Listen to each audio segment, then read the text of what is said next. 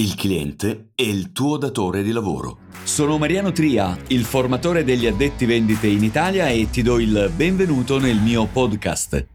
C'è una domanda durante i miei corsi che fa letteralmente sbizzarrire i partecipanti. Sei curioso di sapere qual è? Ok, dai, te la svelo. Chiedo agli addetti vendite come sono i vostri clienti.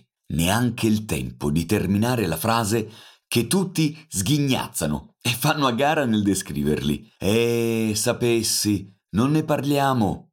E si va da commenti alquanto pittoreschi a definizioni da cui emerge un vero e proprio astio. Esigenti, puntigliosi, polemici, arroganti, maleducati, irrispettosi. E chi più ne ha, più ne metta. Gli aneddoti si sprecano fino alla descrizione di situazioni ai confini della realtà. In tanti evidenziano le eccezioni, le stranezze, quasi mai le situazioni normali. Poche le parole dolci o affettuose, se non dopo essersi sfogati.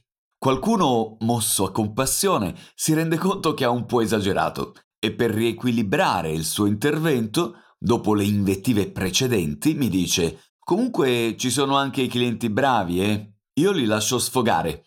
Questa cosa mi diverte molto e allo stesso tempo mi preoccupa per le loro attività commerciali. Infatti, presentare i clienti in un certo modo denota una cultura del servizio che spesso è da rivedere.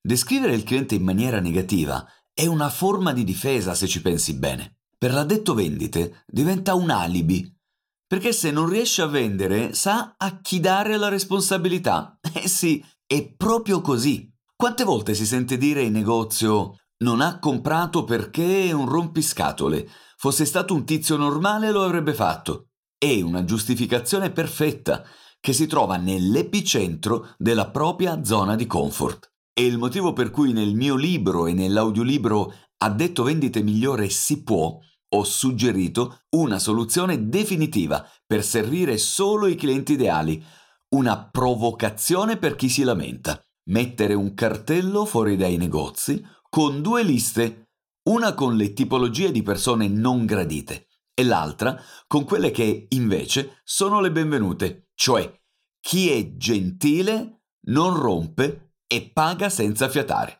Scherzo, non è questa la soluzione migliore, giusto? Si restringerebbe un po' troppo il target. E allora, chi è davvero il cliente? Beh, in realtà siamo tutti clienti. Io, tu che mi ascolti, chiunque cliente di qualcun altro. E mi darei atto che ognuno di noi quando compra sia fatto in una certa maniera. Non so tu, ma io non credo di essere un cliente così facile, ad esempio. Eppure, il cliente è la persona più importante in assoluto per tutte le attività commerciali.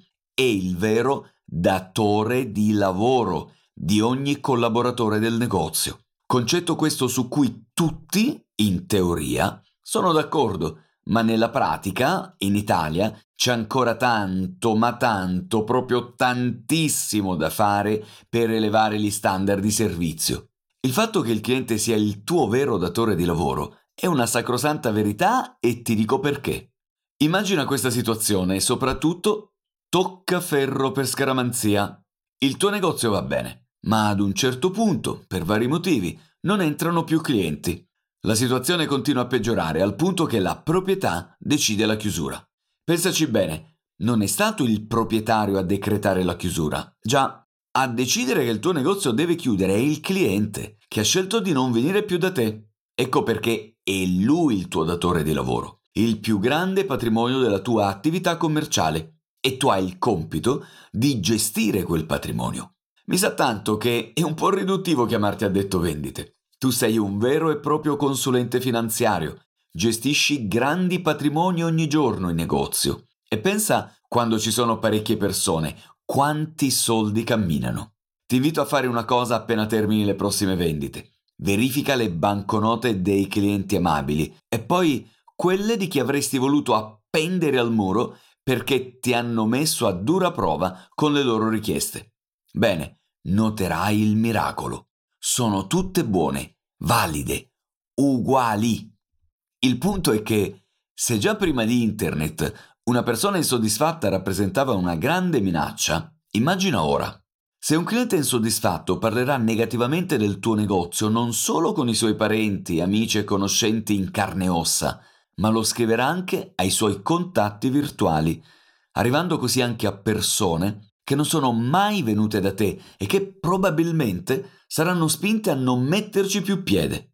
Queste persone conoscono altre persone e sai bene qual è l'effetto onda che si crea. Cosa puoi fare allora per gestire al meglio il tuo datore di lavoro? Molto dipende da quanto tu sia percepito dal cliente come un'autorità, un esperto, un punto di riferimento nel settore. Di fronte a un grande professionista, anche il cliente più particolare diventa docile e si fa guidare. Se non ci sono queste condizioni a monte, è ovvio che la relazione con il cliente sia sbilanciata dalla sua parte e lui si senta ancora più autorizzato a porsi in una posizione superiore alla tua, dato che è consapevole che ha dalla sua parte il potere di spendere o meno il suo denaro. Impegnati sempre a entrare nella prospettiva del cliente, a guardare le cose dal suo punto di vista, a creare punti di contatto con lui, pur mantenendo la tua autorevolezza di professionista. Ricorda che fare lo zerbino del cliente è un errore madornale annulla qualsiasi percezione di valore. Abituati a utilizzare espressioni che creano accordo, come capisco, mi rendo conto, comprendo quello che lei dice, apprezzo il suo punto di vista. Il fatto che lei sottolinei questo aspetto dimostra che lei è una persona che ci tiene molto a... sa valutare bene che... eccetera. E poi aggiungere, è anche vero che, allo stesso tempo, Va anche detto che è importante ai fini della vendita fargli condividere ciò che dici. Il tuo cliente è una risorsa da valorizzare, mai da combattere. Il contrasto è inutile e non ti fa vendere di più. Una soluzione c'è.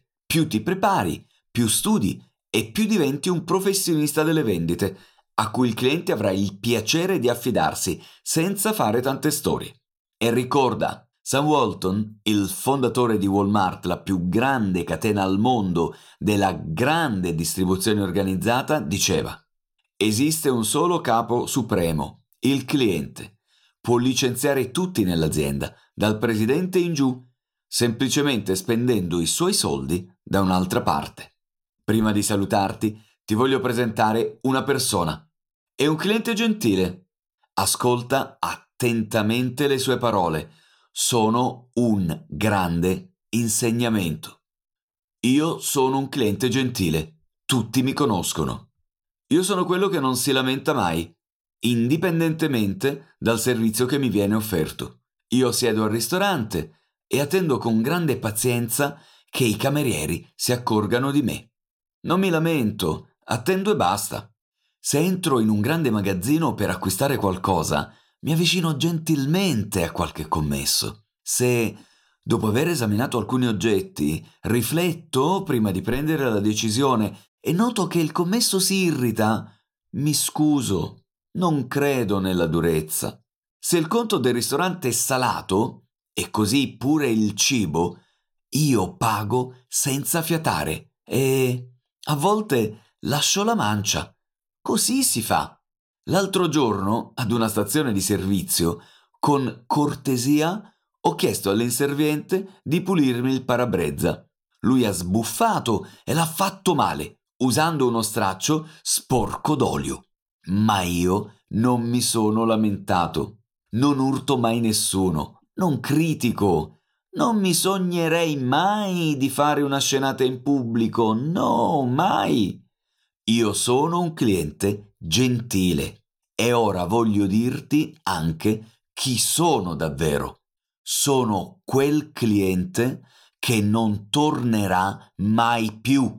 Per approfondire, segui i miei canali social Facebook, LinkedIn, YouTube e Instagram, dove pubblico diversi contenuti, articoli, video e novità sul mondo delle vendite in negozio. Inoltre, per sapere come posso essere utile alla tua attività commerciale, visita il mio sito www.addettovenditemigliore.it, dove puoi anche acquistare il mio libro bestseller e la nuova versione audio dal titolo Addetto vendite migliore si può. il manuale operativo per vendere di più, evitare gravi errori in negozio e non essere un commesso qualunque.